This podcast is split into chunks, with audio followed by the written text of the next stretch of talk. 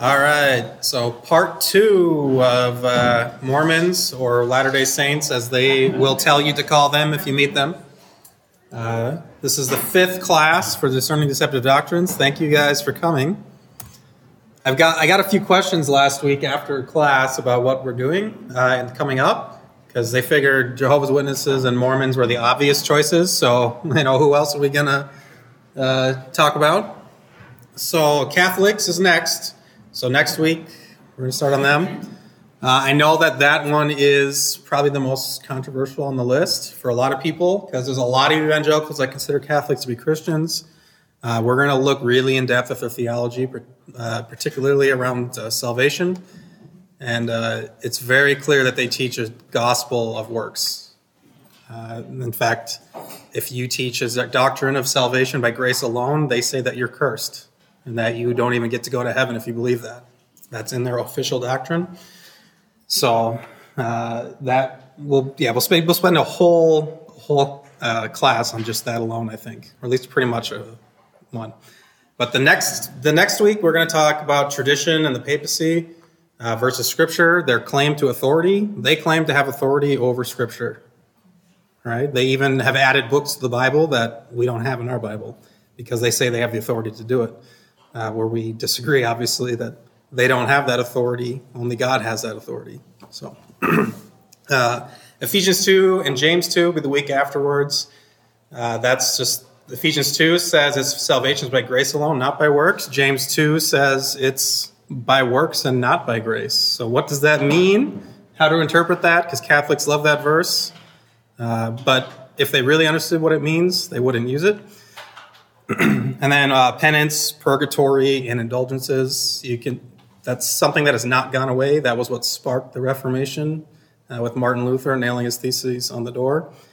Uh, the fact that they just sell grace, like literally, they sell ways to get out of purgatory. Uh, you can still do this, do that to this day with them. Uh, and then we're going to spend. Uh, I'm not. It's probably going to have to be two weeks because that looks like way too much to do over just one. So at least three, maybe four weeks on Catholics. Uh, talk about the Mass, communion priesthood, baptism, Mariology, sainthood, and then those apocryphal books said that they added to the Bible. Is there a question over here? No? Okay. Uh, and then after we finish up with Catholics, we're going to talk about progressive Christians, uh, what they really believe, and how to confront it. Uh, that one's a big mystery to a lot of people. A lot of people know that they're not Christians or not really, uh, but they don't really even know what it is that they really believe. So and then Bethel Church, probably the next most controversial one on the list. Uh, if you're not familiar with them, the, they're led by a guy named Bill Johnson, and he's got a, a prophet, uh, Chris uh, or something like that. Uh, he teaches false gospel of sign and wonder, signs and wonders, uh, that healing is for today. Uh, well, I mean, it's it's more than that because charismatics will say that as well. Uh, it's that healing is essential to the gospel that if you're not being healed, you're not saved. Okay, that's his, what he teaches. Uh, one of the ironic things about that, too, is his wife just died of cancer like two months ago, and he has a son who's deaf. So um, his, his, his, own family doesn't even uh, like reflect his theology unless he wants to say that his family isn't saved, uh, which he does not want to say. Uh, they spread their gospel through music. Um, so this is I don't consider them to be a part of the Pentecostal movement. I consider them to be a false breakaway of the charismatic movement. I'm not as harsh on them as someone like, uh, oh, out in California. I can't think of his name right now. Huh? John MacArthur. John MacArthur. Thank you, John MacArthur. Well, he doesn't think any charismatics are saved. Uh, I don't. I think that takes it too far. That's just my personal opinion. We'll talk about it a little bit during that week. Uh, but uh, but I don't think that Bill Johnson's branch, which is influencing millions of people all over the world, tens of millions. Uh, in fact, I've, you're probably influenced by it and you don't realize it. When you turn on your radio, you'll probably hear some of their songs. So, anyway, so that's what's upcoming. Any questions about that, or sound interesting enough for you to guys keep coming? Hopefully. So let's get into uh, Mormonism again. This is how to answer answer their beliefs biblically.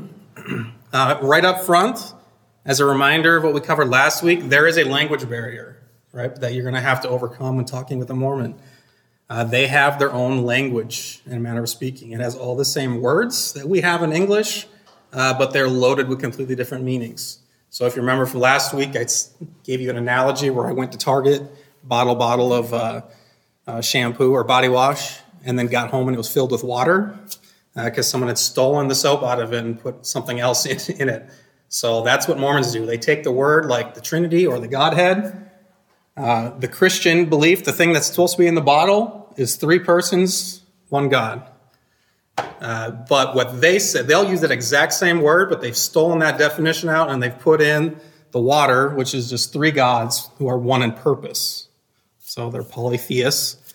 Uh, they use the word scripture, which to us just means the Bible. Uh, but to them, to them means the Bible as it is translated properly. They will always add that on there, uh, which is a misnomer. You can, they're tra- your tra- uh, these red tag doctrines are not dependent upon any translation. You can go to the NIV, the ESV, the NASB, KJV, etc., and get the exact same doctrines from them. There's just there's no textual variants at all that affect any of these doctrines. So it's just it's a false thing that they throw up to trip you up. So, uh, but then they also include in that the Book of Mormon, uh, which was supposedly translated from gold plates. Uh, the Doctrine of Covenants; those are revelations that Joseph Smith says he got from God, and then the Pearl of Great Price, which is just smattering of other writings that he had, including some other false translations, things that he just made up whole cloth. So when they say they believe in Scripture, you got to understand that they have a larger body of Scripture than what you're talking about and the Bible is diminished in that as well. So, salvation, Jesus paid for our sins. Uh, that's what Christians believe. That's what the Bible teaches. But what they mean is that Jesus paid for Adam's sin only. That's it. Everything else depends on you. Uh, when, when they say God the Father, we mean God Almighty, eternal, invisible. Uh, to them, he's an exalted man who became a God and has a physical body himself, flesh and bone. He has a wife, etc. So I mean, and we could go through every everything. Jesus, uh, the Holy Spirit, like they have different definitions for everything. So it's every time that you when they say something when you're having a conversation, you need to ask them to clarify it what they mean, so that way you can actually get to the heart of the matter between them. All right, so refresher: the apostate church. This is a Mormon. These are claims that. Uh, Joseph Smith makes that he got these from angels and other revelations from God, supposedly in his bedroom and at various points in time. Uh, he says that the church went totally apostate after the death of the apostles, uh, that the proper church organization was lost along with the true gospel at this time. And what do they mean by that? They mean that Aaronic and Melchizedekian priesthoods were lost. And we're going to explain what that Melchizedekian priesthood was in a little bit or what it is. Uh, and they believe that they lost prophetic revelation from God as well, which he claims to have restored. Joseph Smith is the one who restored it, including in the ordinances and these priesthoods. All right, but that is not what the Bible says about the church at all. Uh, in fact, it speaks of a church that's going to be maturing and growing throughout history. Uh, for example, Jesus, right at the end of the book of Matthew, there's no talk of preparing for the church going apostate. It says, Behold, I am with you always to the end, to the very end of the age.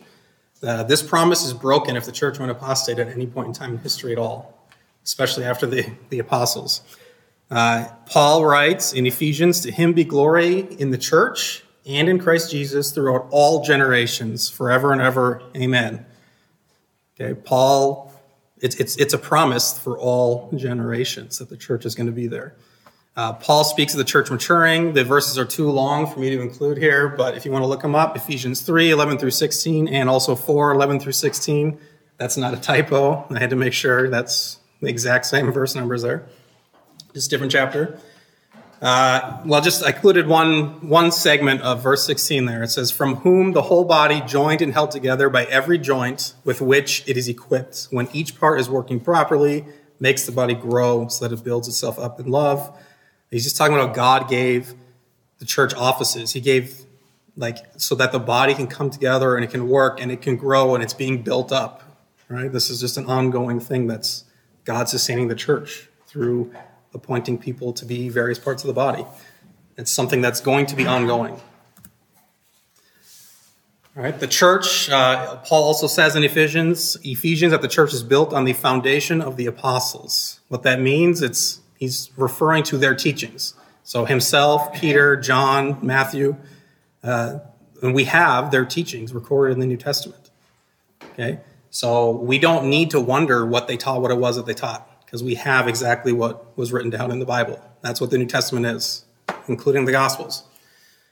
Uh, Jesus also promised that his church would never be overcome. Uh, he said in Matthew chapter 16, talking to Peter, and I tell you, you are Peter, and on this rock I will build my church, and the gates of hell shall not prevail against it. Uh, we're going to talk about the Catholic and evangelical interpretation of that next week when we talk about the claim of authority, because uh, Peter in Greek is Petros, which is the word for rock. Uh, so Catholics want to say that that means that Peter is the foundation of the church, and that's the Pope is the heir of Peter going back. Uh, but that's that's not what that verse means. But we'll talk about it next week. For now, just know Jesus promised that hell would never overcome the church. So there was no period in which the church wasn't present here on the earth. There's also no promised restoration of the church anywhere in Scripture at all.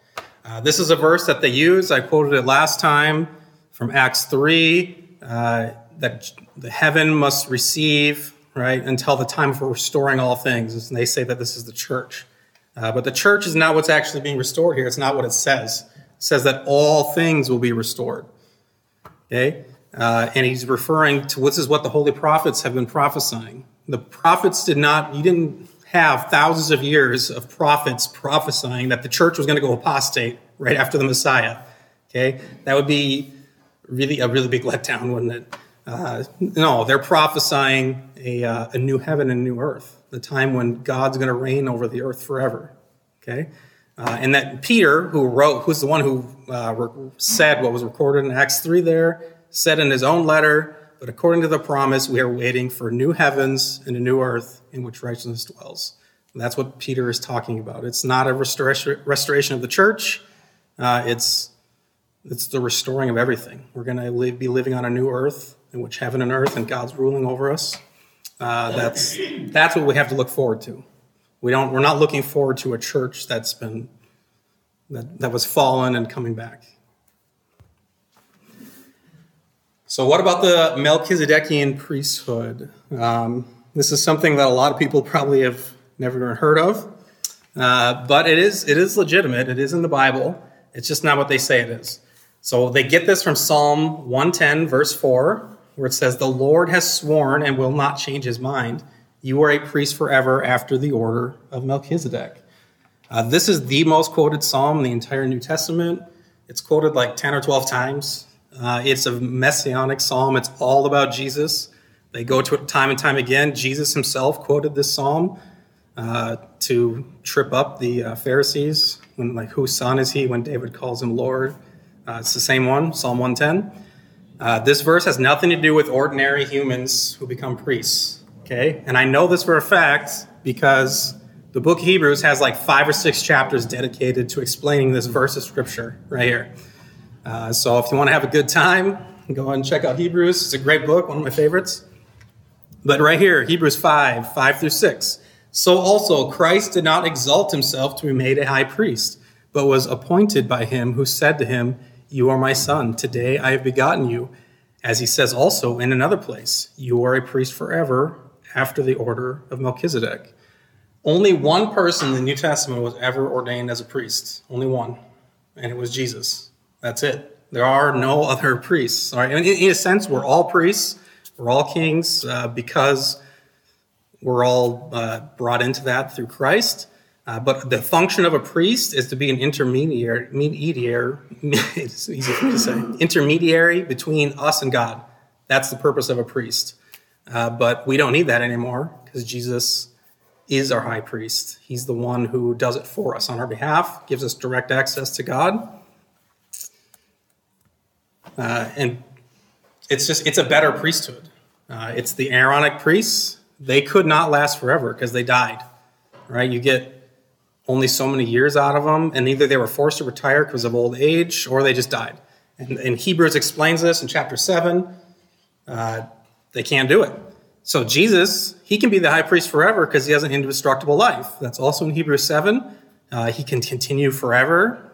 The Aaronic priesthood is said to be obsolete. Again, the writer of Hebrews said that the priesthood was set aside because of its weakness and its uselessness. All right, he's pretty harsh on the, uh, the Old Testament there and the priesthood. And he says that a new priesthood was introduced as a better hope through which we draw near to God. The Aaronic priesthood was exchanged for Jesus' new priesthood, and it was named after the order of Melchizedek. Uh, and why is it called named after the order of Melchizedek? It's um, it's not like named after like him per se. Um, let's see, how do I put it?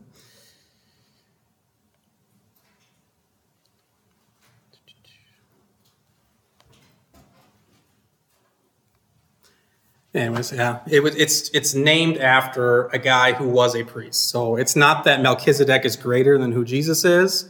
It's just named that because he was the priest who modeled this type of priesthood in the Old Testament. So um, it's it's just because he held, he's the guy who held this type of priesthood. Uh, and how do we know that as well? Oh yeah, the high priest of Melchizedek. You probably never heard of it. Oh, there you go. There's your meme for the night. Uh, so, who is Melchizedek? How do we know? Why is it named after him? What's the importance of him? Uh, if you go back to Genesis 14, that's where you get the story of Melchizedek. Um, it's just like one or two paragraphs long. Um, so, uh, who was he? So he was a, he was a real man, real person in Canaan who was at who was there at the same time as Abraham. He was not a Christophany. There are people who think that he was Jesus on earth before he became uh, incarnate. It's not the case. He was an actual man, just like me and you. Uh, it, some details about him he was the king of Salem, which is Jerusalem. He was a priest for God. It says very specifically that he was a priest for Yahweh. And Abraham tithed to him. Okay, so Abraham, who was the one who received the promises, paid a tithe to this man. That's how great he was at the time. Uh, and he also ate bread and he ate wine with Abraham. Okay? And Hebrews says that this man resembled the Son of God. And how did he do that? Well, if you know Hebrew, Melchizedek, if you translate his name into English, it means king of righteousness. That's his name. And he's also a king of the city called Salem, which is which means that he is the king of peace as well. So he's the king of peace, the king of righteousness. Uh, his genealogy was not given. Okay, there are people who look at what this says in Hebrews and they make all kinds of cults around it as well, weird, weird beliefs because it says he was uh, without uh, beginning or end of days. It doesn't mean that he never died. Okay, that's people interpret it that way. It means that we weren't told where he came from or what happened to him, like how did he die and when did he die. So he, we're not given a genealogy. He just pops up, uh, and he's a priest and he's a king. This, these details are intentionally left out, according to the author of Hebrews, because uh, it's meant to represent that Jesus was eternal. So we don't have a beginning and end date of Melchizedek, even though we had one, because it's he, God is trying to make a point about this priesthood. Uh, Abraham tithed to them because he's the greater person, so he's tithing to him. It's like he's tithing to God, to Jesus himself. Uh, Levi it says very specifically in Hebrews as well, Levi even tithed this man through Abraham, because Levi was still in Abraham, had not been born yet. All right? Uh, which means the Levitical priests, including Aaron, all tithed to him through, through Abraham. So the Aaronic priesthood is inferior to the Melchizedekian one, just by virtue of the fact that they had tithe to this man. And they're the ones who received tithes from Israel. Uh, he also broke bread and had wine with Abraham. Bread and wine has been a symbol for God's plan of salvation going all the way back to Genesis. For 6,000 some years, or I guess 4,000, or however long it's been since uh, Abraham, it's, it's, it's that, it goes that far back. God was planning all of this out. Okay, it's actually really fascinating. So that's Melchizedek, cool guy. Uh, a lot of bad theology surrounding him. You just got to read Hebrews. All right, angelic visits. So Joseph Smith claimed to have angelic visits, uh, and, and part of that is that he's promising that uh, when he received the angel from his angel Moroni, that he was promised he was going to be the one to restore the church. And they quote this verse literally to prove it. Uh, but they stop reading the verse halfway through because the second half of the verse disproves it. So we're going to read it. Uh, it said, Paul is writing, I am astonished that you are so quickly deserting him who called you in the grace of Christ and are turning to a different gospel. Not that there is another one, but there are some who trouble you and want to distort the gospel of Christ. They stop reading right there when they're quoting it to you, and they'll say the church was going apostate. Paul said it was. But if you uh, continue reading, it says, But even if we or an angel from heaven should preach to you a gospel contrary to the one we preach to you, let him be accursed. As we have said before, so now I say again. So, in case you didn't get it the first time, I'm going to say it again. If anyone preaching to you a gospel contrary to the one you received, let him be accursed. That's Galatians 1 6 through 9. So, even if an angel appears and says, I've got a different gospel, right? Even if this actually happened, I don't believe that he was actually visited by an angel. I don't. Uh, I think he just made it up. But let's just give him the benefit of the doubt and say one did. Uh, he should have said, You're a cursed being. I want nothing to do with you, and rejected what he said. That's what he should have said if he was going to be biblical about it. But instead, he, he didn't. Uh, and what was the gospel that was preached to him? Well, Paul explains in the next chapter. Uh, yet we know that a person is not justified by works of the law, but through faith in Jesus Christ. Uh, so we also have believed in Christ Jesus in order to be justified by faith in Christ and not by works of the law, because by works of the law no one will be justified. That's Galatians 2:16. Uh, and they preach and teach that you need to follow the law to be saved. It's just right there in the Doctrine and Covenants. Uh, it's what they it's what you're going to hear if you go to a Mormon uh, service, but they have a different gospel. Okay, and the verse that they uh, that they use to prove that they have the restored church actually proves the opposite. If you just finish the rest of the sentence. All right, Trinity review. Just go over this really quickly. We went over it in depth for Jehovah's Witnesses, so if you missed that, uh, we spent like five or ten minutes on it there. Uh, so you can go back and look at and listen to that. But basically, it's one in essence, three in person. So one God, three persons. The Father is God, according to 1 Peter 1 2. Jesus is God, according to Hebrews 1 8. The Holy Spirit is God, according to Acts 5 3 through 4. And there are a lot more verses on that that prove it. We're just trying to be uh, concise here. All three share attributes that only God has, such as eternality, omniscience, omnipotence, etc., holiness. Uh, but God is also said to be one, Deuteronomy 6 4. So there's that diagram again. The Father is not the Son, is not the Holy Spirit, is not the Father, but all three are God. That's the Trinity. They teach that there are three persons. Okay, and the first person that they consider to be in the Trinity, the most preeminent one, is God the Father. Uh, but the Bible is quite clear all throughout from Genesis to Revelation that God the Father is not a man. Uh, he says it over and over and over again. There's like 20 verses uh, where he specifically says, I'm not a man. Uh, here's a few of them. Uh, from Hosea chapter 11, for I am God and not a man. Pretty straightforward. Uh, God is not a man that he should lie, or a son of man that he should change his mind. That's from the book of uh, Numbers. and then we go to the New Testament, Romans chapter 1 claiming to be wise, they became fools, exchanged the glory of the immortal God for images resembling mortal man. Okay, so God is not a man, He's an eternal being. Uh, he does not have flesh and bone. Okay, He's a spirit. It says this over and over and over again as well. It says, To the King of the ages, immortal, invisible, the only God, be honor and glory forever and ever. Amen. That's First Timothy because uh, remember, Mormons also believe in billions of gods because each and every single one of them they believe can be, become a god. There have been other universes in which people become gods, and then they can spawn billions of new universes that have gods. Like they have more gods than the Hindus have in their in their uh, theology. It's really out of whack.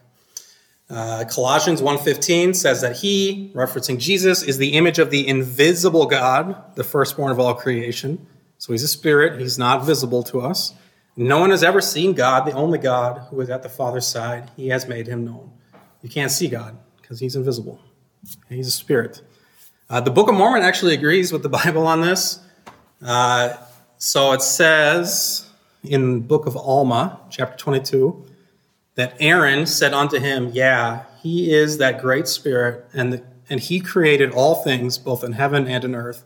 Believest thou this? Uh, it's written in King James style English, the whole Book of Mormon. So if you can't read King James uh, English, you're going to struggle with the Book of Mormon. Uh, and then also in the same book, third, chapter 31, Holy, holy God, we believe that thou art God, and we believe that thou art holy, and that thou wast a spirit, that, that thou art a spirit, and that thou wilt be a spirit forever. And you know, if you actually read through the Book of Mormon, it's theologically not as bad as Mormon theology actually is. Uh, in some regards, it's because their theology changed over time, and the doctrine of covenants is actually where the bulk of their really bad teaching comes from. Uh, but I'm not endorsing the Book of Mormon; it's still bad. It's got a lot of bad stuff in it. So, uh, but be careful if you quote these verses to them. You're not doing so because the Book of Mormon is authoritative on the issue, because it's not. Okay? The point of using the Book of Mormon on this is to show how it contradicts their theology, how it contradicts what they believe and what the Doctrine and Covenants, etc. You're doing it to invalidate both of their works, not, not to establish it as an authority that you, they can look to. Okay, so be careful about, about using it. God the Father is eternal, because remember, they say that he had a beginning. He was born as a human on some other planet similar to Earth uh, that he still has a flesh and body to this day. So he, he has a beginning, and now he's going to last forever. But that's not what the Bible says at all. Jeremiah 10:10 calls him the everlasting king. Psalm 92 says that God is from everlasting. Okay, just everlasting is how the ESV translates the word for eternity uh, pretty consistently throughout the, the Old Testament. Uh, he's called the everlasting God or the eternal God in Genesis 21. David said that God was from eternity to eternity, from everlasting to everlasting. That's in First Chronicles. God himself says, I am the first and I am the last. Besides me, there is no God. He's the only one. There are no billions and billions and billions of other gods out there. He's the only one who's ever existed and will ever exist. You can look back as far as you possibly can and God exists, look forward into the future as far as you can possibly do, and God exists forever. There's no beginning, there's no end to him. Uh, the Book of Mormon actually agrees with this again. Uh, it says in the Book of Moroni, which is the last book of their book of their Bible, it says, "For I know that God is not a partial God, neither a changeable being, but He is unchangeable from all eternity to all eternity." Uh, the immutability of God is an attribute, uh, which means that He never changes. It's impossible for Him to change, uh, and that the Book of Mormon agrees with that. But their theology says that God does change, and because he's a man, right? He's just exalted to a really high and lofty position. Uh, Genesis uh, 1 26, this is uh, a verse that they prove to say that God, the Father, does have a body because it says that Adam was made in the image of God. Uh, and therefore, Adam was a physical person. Therefore, God must be a physical person, right? Impeccable logic, uh, not so fast. Uh, it does not mean that God had a physical body. Uh, it means that we were created to reflect his rational nature, his moral nature, and his dominion. Okay, and there's probably more than three. This is just three that I'm going to cover today. Uh, so you look at Colossians chapter 1. It says, Do not lie to one another, seeing that you have put off the old self with its practices and have put and put and have put on the new self, which is being renewed in knowledge after the image of its creator. So it's connecting your mind and what you know to the image of the creator. Uh, to put off your old, this is uh, going to Ephesians now. It says to put off your old self, which belongs to your former manner of life and is corrupt through deceitful desires, and to be renewed in the spirit of your minds, and put on the new self created, created after the likeness of God in true righteousness and holiness. So it's his moral nature that we're made in his image as well, that we're supposed to take after. And then we're also supposed to have dominion. Just going right back to that verse that they quote, Genesis 1:26, God said to them, "Let us make man in our image, after our likeness." What does that mean? Let them have dominion over the earth. It's simple as that. It doesn't it doesn't mean that we're exactly like God in every way. It's there are specific ways in which we're made after his image. Right? Like we have a mind, we have dominion, and we have uh, a morality, right? Our that's a conscience that comes from being made in the image of God. It's something that animals don't have, right? That we do. Uh, the other verse that they use frequently is Exodus 33 11, where it says that Moses spoke with, spoke with God face to face. Uh, it doesn't literally mean he looked at his God's face and that God was looking at his face. It's just a metaphor for intimacy. Okay? A blind person can speak to face to face with somebody, and never see their face, right? Because they're blind. Uh, it means that they had a close conversation together, right? Psalm 81 4 says that God will cover you with feathers for protection. Uh, is God a giant bird creature and does it mean he'll literally cover you with his wings? It doesn't mean that. It's just a metaphor. Okay, it's the same thing. Uh, the Bible is abundantly clear. We already looked at the scriptures that God is a spirit. And then Jesus himself in Luke 24, he also says it at the end of John uh, that spirits do not have flesh and bones. Spirits do not have flesh and bones. He just outright says it. Uh, so he doesn't. God just doesn't. It's impossible for him to have it. God the Father, we're talking about. Uh, Mormon Jesus. So this is the second part of the Trinity.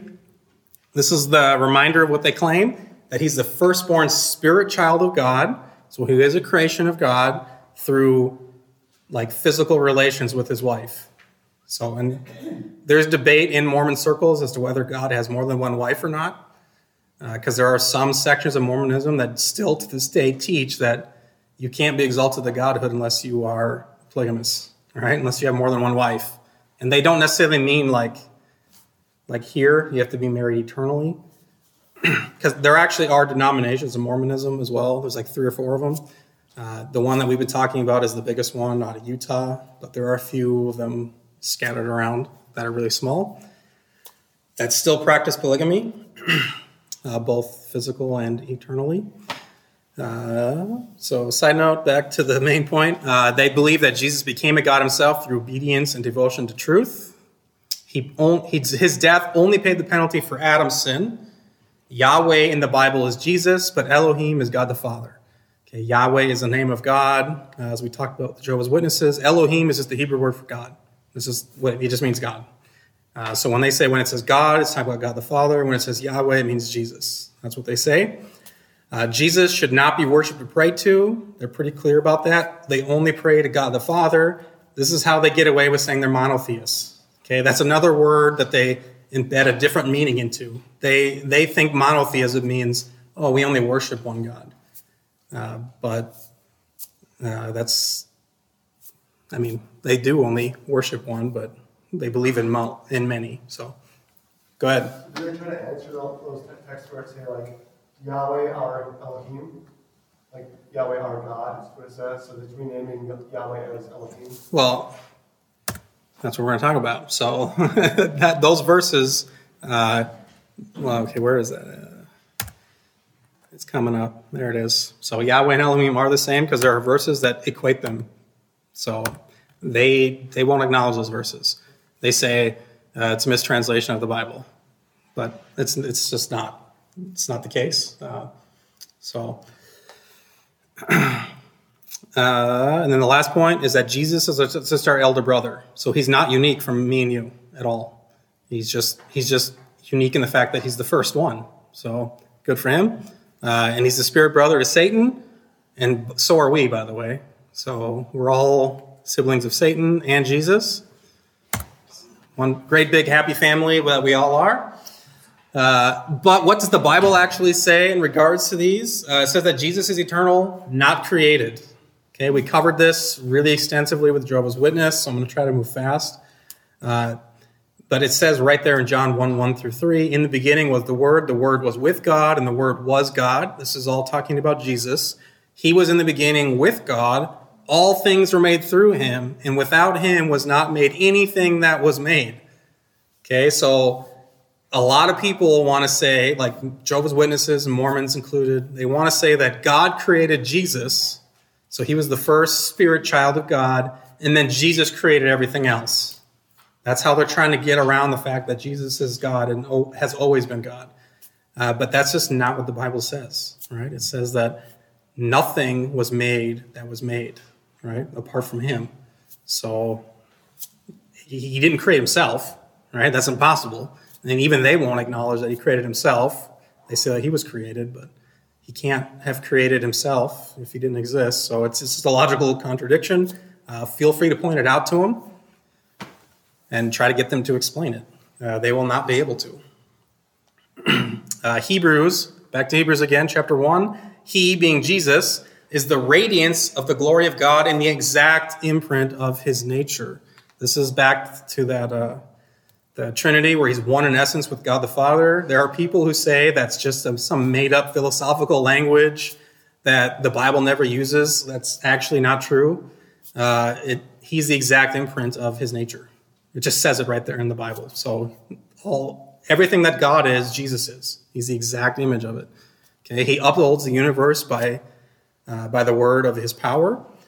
Uh, Colossians 1.17, he is before all things, and in him all things hold together. So he's before everything. Okay, it just means that he's always existed. That's what that means.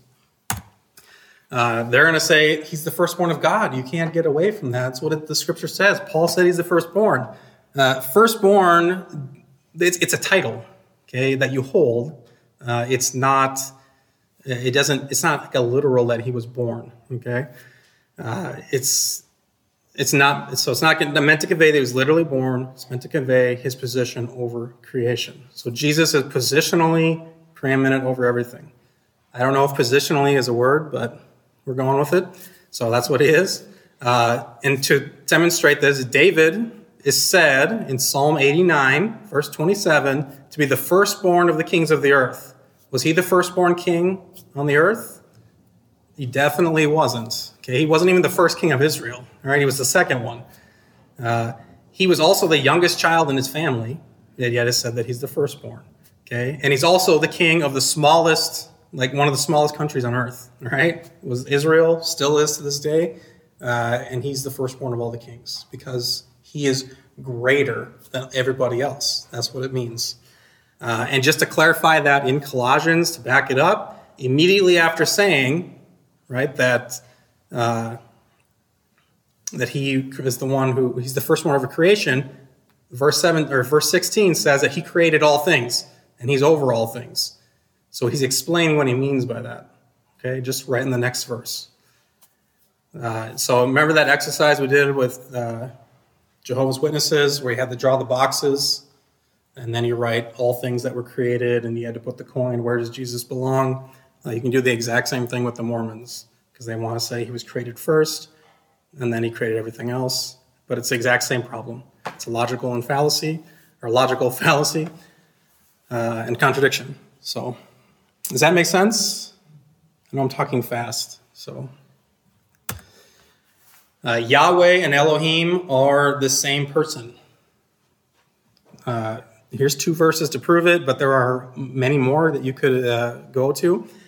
So going back to Isaiah 40, a voice cries in the wilderness, prepare the way of the Lord, which the Hebrew word there is Yahweh. Make straight in the desert a highway for our God, Elohim. Okay, it's the same person. So we're making we're making a way for God and a highway or for Yahweh and a highway for our God. So it's it's drawing an equivalence between the two. They're the same person.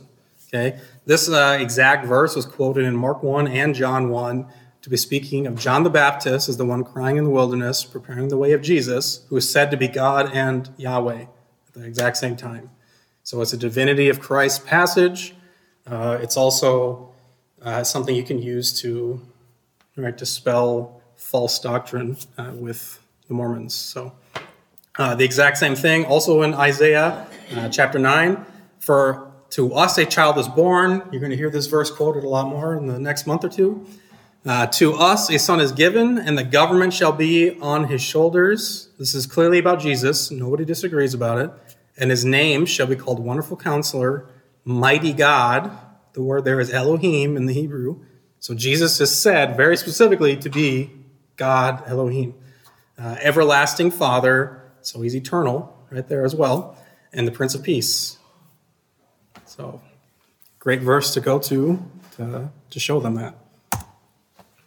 Jesus also rightfully accepted worship all the time throughout the uh, New Testament. I just went through the book of Matthew basically and picked out all the times where he's worshipped. Uh, I took out one from John and or two from John and then one from Hebrews. But uh, you can just go through any of the any of the Gospels and pick out a dozen times where Jesus accepts worship. So from Thomas, he accepts worship from angels. He accepts worship from the wise men who come to see him when he's born. He accepts worship from a leper that he healed, a ruler, uh, a blind man, an anonymous woman, Mary and Mary. So yeah, Mary Magdalene and the other Mary. So I think what this says there in Matthew 28. Uh, and then the disciples themselves also worship God. And remember Thomas himself, uh, that's John 20 said, My Lord and my God, and worshiped him right there. And Jesus did not rebuke him. Uh, John who recorded those events gets rebuked in the book of Revelation when he falls down to worship an angel. He's like, uh, I'm not going to accept that worship because you shouldn't be worshiping me. I'm not God. So, but he has no rebuke for Thomas here worshiping him. So it's okay to worship Jesus, to give praise to him, and to pray to him. In fact, it's good that you do so. Uh, Jesus is not an angel, okay? So he's not just a spirit person. Okay, but Satan is, but Jesus is not, so they are not, they are not brothers. Okay, Jesus is not an angel. We covered this as well with the Jehovah's Witnesses. Uh, book of Hebrews, it's a great Christological book. It really shores up uh, a lot of questions people have about the nature of Christ. Uh, for to which of the angels did God ever say, You are my son, today I've begotten you? Or again, I will be to him a father, and he shall be to me a son. So he's saying, God says one thing about the angels, he says another thing about Jesus. Okay, so of the angels, he says Hebrews 1 7, then Hebrews 1 8. But of the Son, he says, Your throne, O God, is forever and ever. So Jesus, or God, calls Jesus God and then says, You're eternal. You have an eternal throne that always exists. So it's uh, back to the eternality of Jesus and the fact that he's God, that he's not an angel. He's always existed. Uh, in fact, Jesus created Satan. Okay, so uh, it was. It's not not that they're brothers. Jesus is clearly above Satan in the hierarchy here. He's a created being. Uh, in fact, Satan is an angel. He's more specifically a cherub, which is just a type of angelic being. Uh, don't have time to go into angel- angelology today, uh, but if you just check out Ezekiel 28, 12 through 19, Matthew 25, 41, Revelation 12, 7, they all uh, peg Satan as a type of angel. Uh, Jesus created everything that includes the angelic beings. Uh, you can't create your brother, you know. And by the way, Satan's not our brother either. That's good to know. Uh, Jesus died for each of our sins, not just for the sin of Adam. It says this over and over and over again. Here are three uh, it says, All we like sheep have gone astray. We have turned every one to his own way, and the Lord has laid on him, being Jesus, the iniquity of us all. That's a prophecy about Jesus in Isaiah 53. Uh, go on to the New Testament. The next day, he, being John the Baptist, saw Jesus coming toward him and said, Behold the Lamb of God who take away, takes away the sin of the world. Okay, that's not just the sin of Adam, it's a sin, everybody's sin. And then First John, uh, John writes, He is the propitiation for our sins, and not for ours only, but also for the sins of the whole world. He didn't just die because of one sin, He died because of the multitude of sins that we all have committed, are committing, will commit. All, all everybody who accepts faith in Christ.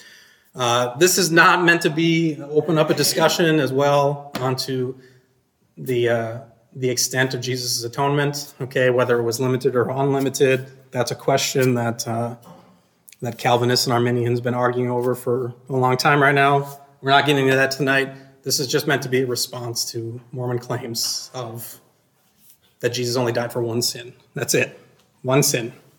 But that's just not the case at all. Remember, this is the Mormon plan of salvation. Uh, just real quickly, we're going to get to talk about heaven and what that actually is like. Uh, that there's a premortal existence. So all of us were once spirits, and we were good enough in the spirit world that we were sent to the earth. When we were passed through the veil of forgetfulness, so we forgot who we were as a spirit. We're given free will, and this is where we're tested to see if our spirits really want to desire righteousness, uh, and if basically you you follow, if you do follow the law, you live a good life, you're baptized as a Mormon, you go through the uh, endowment process, you get have an eternal marriage, etc. You're good. Uh, you go to paradise in the spirit world when you die. Your body goes into the grave. Uh, if you were bad, you go to spirit prison. While in spirit prison, you can be evangelized by Mormon spirits and get moved up to paradise according to them. Uh, and then the resurrection can happen.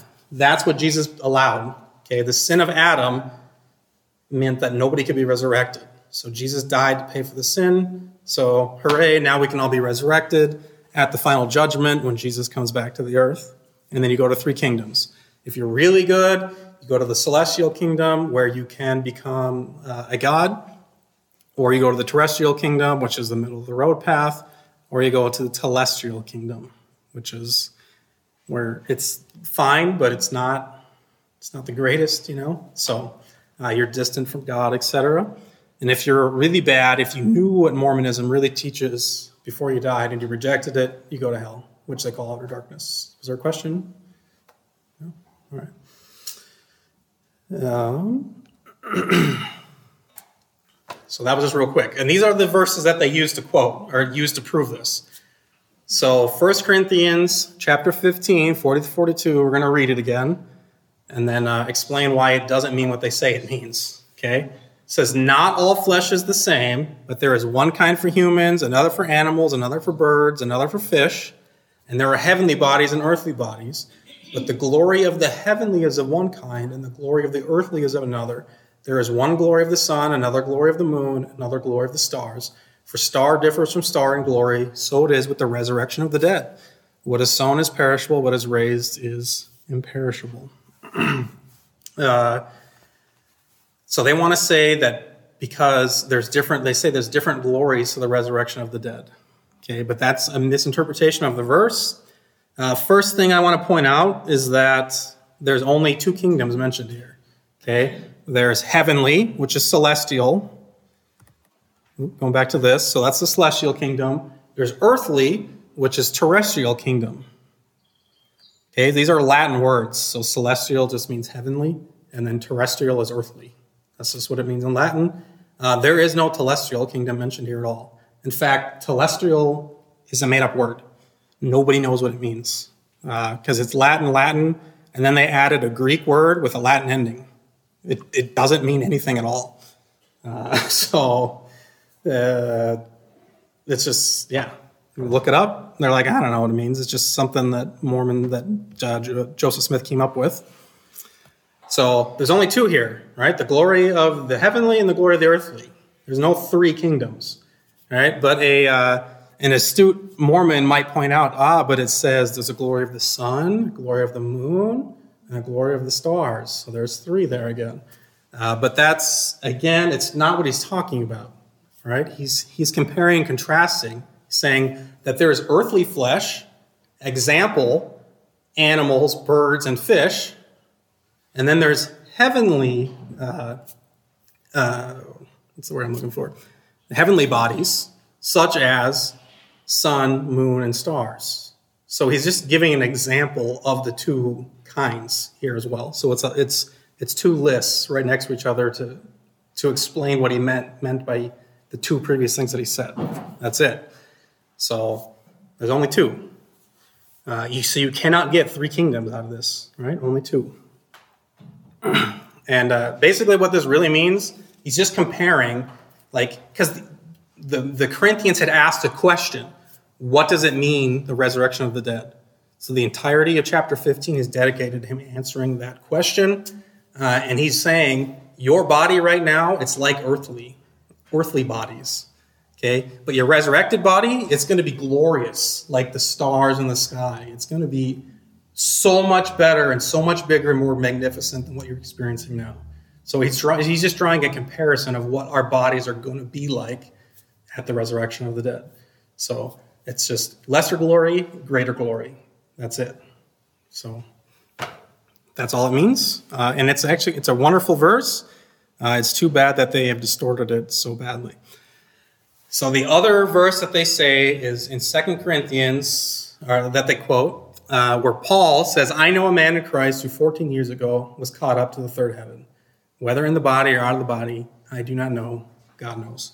Now it's possible that Paul's actually talking about himself here, and he's just trying to, you know, play it off like, "Oh, I, I know a guy," you know. Um, so, but I don't know whether maybe he did know somebody else and it wasn't him.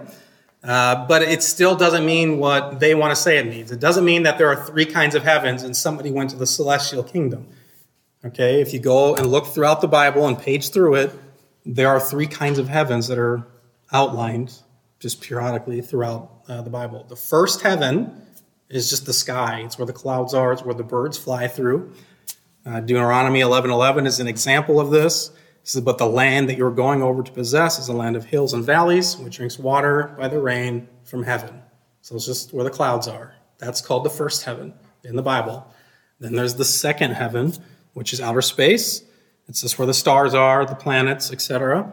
God said, "Let there be lights in the expanse of the heavens." So that's the stars uh, to separate the day from the night, or sorry, that's the sun and the moon, and let them be for signs and for seasons, for days and years. So that's what's that's what that is. And then there's the third heaven, which is God's kingdom. Uh, an example, Psalm 11. The Lord is in his holy temple. The Lord's throne is in heaven. His eyes see, his eyelids test the children of man. Excuse me. Uh, so it's, it's where we go when we die, if you believe in Jesus. It's where believers go to heaven to be with God. Okay? It's not a celestial kingdom. And by the way, even, even now, Mormons still don't believe that anybody is in the celestial kingdom because Jesus hasn't returned yet. That doesn't happen until Jesus returns. So they're all still in the spirit world, whether in paradise or not, or in punishment. Uh, and so, how can somebody have gone to a place that is not even accessible yet? So it's just a contradiction that you can point out to them. Uh, this is really important to point out to them as well. Uh, the original lie in the garden is that Jesus, or that, uh, sorry, not Jesus, that Satan tempted Eve with was, You will be like God if you eat this forbidden fruit. It's literally the original sin. It's what Mormon has, Mormonism is like built upon. Uh, the desire to become like God is also the very thing that caused Satan to fall himself. That's outlined in Ezekiel 28, 12 through 19, Isaiah 14, 12 through 14, where he says, I will ascend and be like the Most High. Okay, so that was his original sin himself. Uh, and he took that exact same temptation, brought it to us, and that caused our fall. Uh, Mormon teaching is doubling down on the original sin that set the stage for humanity for the past 6,000 years. That's just what it is. It's a doubling down on sin. Feel free to point it out to them. It might save them. heaven and hell. Uh, there are only heaven and hell two options. There are two categories of people when they when you die. There are believers, which Jesus uh, and he tells a parable about this in Matthew 13 uh, about the parable of the wheats and the tares. I, I, didn't, I didn't put it up, up there for time, but please go ahead and read it yourselves on your own time. Uh, but he says that there, God sowed a field of wheat, and then an enemy came and sowed, sowed tares. And tares are a plant that looks like wheat as it's growing, but it's not wheat. It's, it's a bad plant. Uh, and then at the end of the age, it says that the wheat is going to be harvested and put into the barn. The barn is a parable, it means heaven.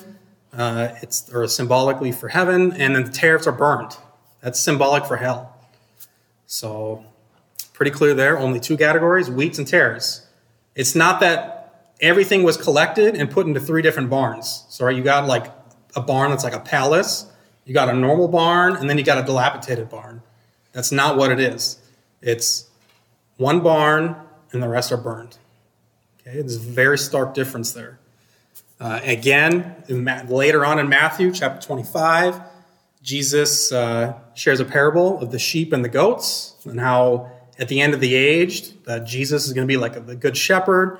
He's going to separate, separate the sheep from the goats. The sheep are believers. It says that they're going to go to paradise, and that the goats are going to hell to be punished forever. Okay, there's only two categories. So it's heaven or hell. That's it. The horror of hell. Okay, it's it's nothing to joke about.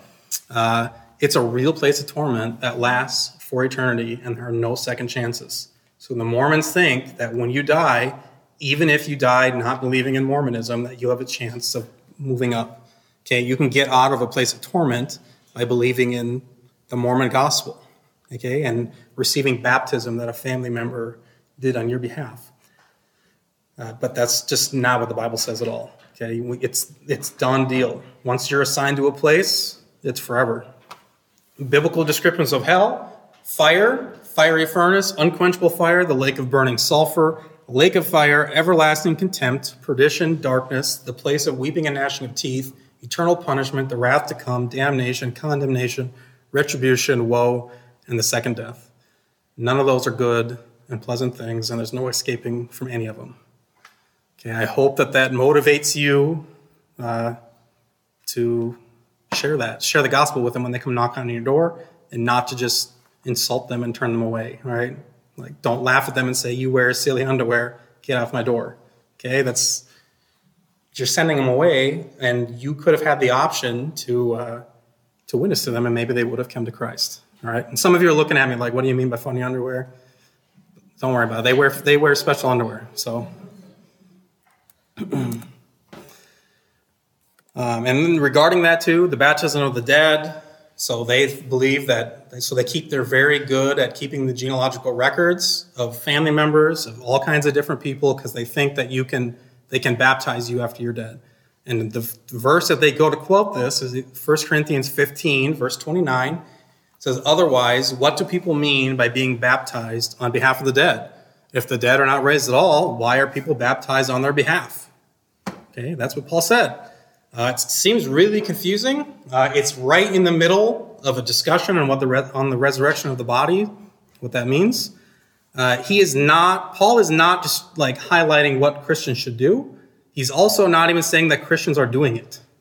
Okay, uh, if you back up to 1 Corinthians 15, verse 12, Paul says, "Now if Christ is proclaimed as raised from the dead, how can some of you say that there is no resurrection of the dead?" He's specifically addressing a group of people who deny that the resurrection occurred. Okay, that's the context. Uh, and he's just throwing out an argument against them, saying they say that the resurrection of the dead doesn't even occur, and yet they baptize people who are dead on their behalf. So they're doing something that contradicts what they say they believe. So he's like, he's just making an argument, like, like he's saying that they're being stupid about what they're doing. Okay, so he's not prescribing something that we should be doing at all. So, any questions about that? Good. And that, I mean, that is a controversial passage for for Christians, uh, even to this day. The, they have disagreements over what it means, uh, but I don't know. That's the only explanation that I can find that I think fits the context. Uh, real quickly, I'm going to go over the Book of Mormon. So there are thousands of changes that have been made to it over almost two centuries that has been around. So we have copies of the Book of Mormon going all the way back to the beginning. Okay, it was first published in 1828 or, or 8, I think it was 1828. Uh, and we still have copies of that. So you can compare that to what it was published again in 1844, and when it was published again in the 1860s, and when it was published all the way up to modern times. There are changes that keep getting made uh, to it, and I don't have time to go into all some of those differences, but they affect they affect their theology, and it, oh, the changes are always made to reflect what the current theology is and way it's trending. Uh, for example, when it, it says about God being the eternal one, they change it so it says the Son of God or, or sorry, the Son of God, and then they'll eliminate the Son of so that it's God, right? So they, they, they made those changes, and it's documentable. It's all out there. Um, and by the way, some of this is spelling and grammar mistakes that were in it. And Joseph Smith's claims that this translation came directly from God, even one letter at a time, like as he looked through these stones. It doesn't say that he read the word, right? When he's when he said that he was translating it, he said that he read it out loud, one letter at a time, to a scribe. So how can there be mistakes in punctuation, spelling, and grammar that needs to be corrected if if it was straight from God? So, uh, other problems with it. Uh, Smith plagiarized just whole chunks of it. Okay, so there are whole chapters from the book of Isaiah and a few other places that are straight from the King James version of the Bible, including the italicized words. So if you go open your King James Bible and you read the the front of it, the explanation of their, their methodology, etc., it says that they had to add words uh, to the translation in order to make it more clear to understand in English, where it didn't change the meaning, it just helps the reader to understand. Uh, he includes those italicized words right in his translation. So this book was supposedly written right 2,000 years ago in, on this on Native American soil. Uh, but yet it has word for word copies right to the punctuation marks and the italicization of words, etc., from a book that was written 1600 years later, right, or translated, right, with the King James. So it's just uh, it's an obvious plagiarism, right there. Uh, there's also a story out there of a guy named Solomon Spaulding. He wrote fictional stories about the Native Americans. He owned a tavern. Uh, he would tell stories that he just made up about because there was a lot of questions at this time too about where the Native Americans came from. Uh, there were wars that were going on between uh, the two nations, uh, and people were curious about them. And uh, so Solomon made them up, but they were intentionally fictional. Uh, he died, and in 1814, and all of his books were stolen. And then 14 years later, when the Book of Mormon came out, lo and behold, chunks of those stories were included in the Book of Mormon. And there are characters such as Lehi and Nephi who are prophets who supposedly wrote books in the Book of Mormon that came from this other guy named Solomon Spaulding. So just, just plagiarism all the way through, something that he obviously was working on for a long time before he finally came out with it. Uh, there's also no uh, archaeological or historical evidence to support it anywhere at all. Okay, and there are stories of huge battles where hundreds of thousands of people die, and there are stories of fortified cities that these battles occurred around. It names numerous places that we have no way of knowing where they are. So that's very different than the Bible, wherein it says that uh, Abraham was buried at Hebron. Right? We know exactly where the grave of, of, of Abraham is right now. So you can go there and see his grave to this day. You can go to all those different places uh, throughout the Middle East and even into places like Egypt and uh, Babylon. You can go see them. Okay, and we find out that it's true. There is archaeological evidence to support that. There are historical sources that explain this outside of the Bible. It's all validated. The Book of Mormon has none of it. The Native Americans have no history of any of this stuff at all. Uh, they have a very different history that they tell of where they came from none of it is uh, accounted for in the Book of Mormon. Uh, and they have, Mormons have archaeologists that have worked on this for a long time, and they can't find it anywhere either. So it's, it's pretty, pretty damning evidence against the Book of Mormon. Uh, yeah, that's the Bible. Very different. Last slide. So the Book of Mormon, they say, was prophesied. Uh, I'm not going to read it for time here. But in Ezekiel 37, uh, God told Ezekiel to pick up two sticks the stick of Israel and the stick of Judah, and, or of Joseph, I mean, and he was going to bring them together. And they say that this means that the stick of Israel was the Bible and the stick of Joseph was the Book of Mormon, and that God at some future date is going to bring them together. Uh, and in the, the Pearl of Great Price, there's prophecies about Joseph Smith that Joseph Smith just added to the book of Genesis about this, uh, where he just wrote himself into the Bible. Uh, and ex- to try to ex- say that this was prophesied when it, it's not. So if you so that's Ezekiel 37, 16 through 19. If you just keep reading, two verses later, it tells you what it means. Okay, it's not two types of scripture. What it is, it says, "I will make them one nation in the land on the mountains of Israel, and one king shall be king over them all, and they shall be no longer two nations, and no longer divided into two kingdoms." So God, because remember, the kingdom of Israel had split in half at this time. And God is now prophesying through Ezekiel that he's going to bring them together. So it's, it's right there in the context. It's nothing to do with Scripture. It's entirely uh, about God bringing the nation of Israel back together. So, right, that was pretty quick, but uh, that's that. Any questions at all about answering Mormon objections? Or, or answering or biblical objections to Mormon theology, I guess?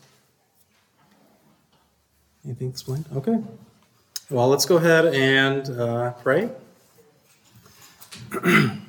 so, God, we, we thank you for who you are. We thank you that you love us and that you have saved us. And we thank you that uh, there are people out there that are not saved that come right to our doors.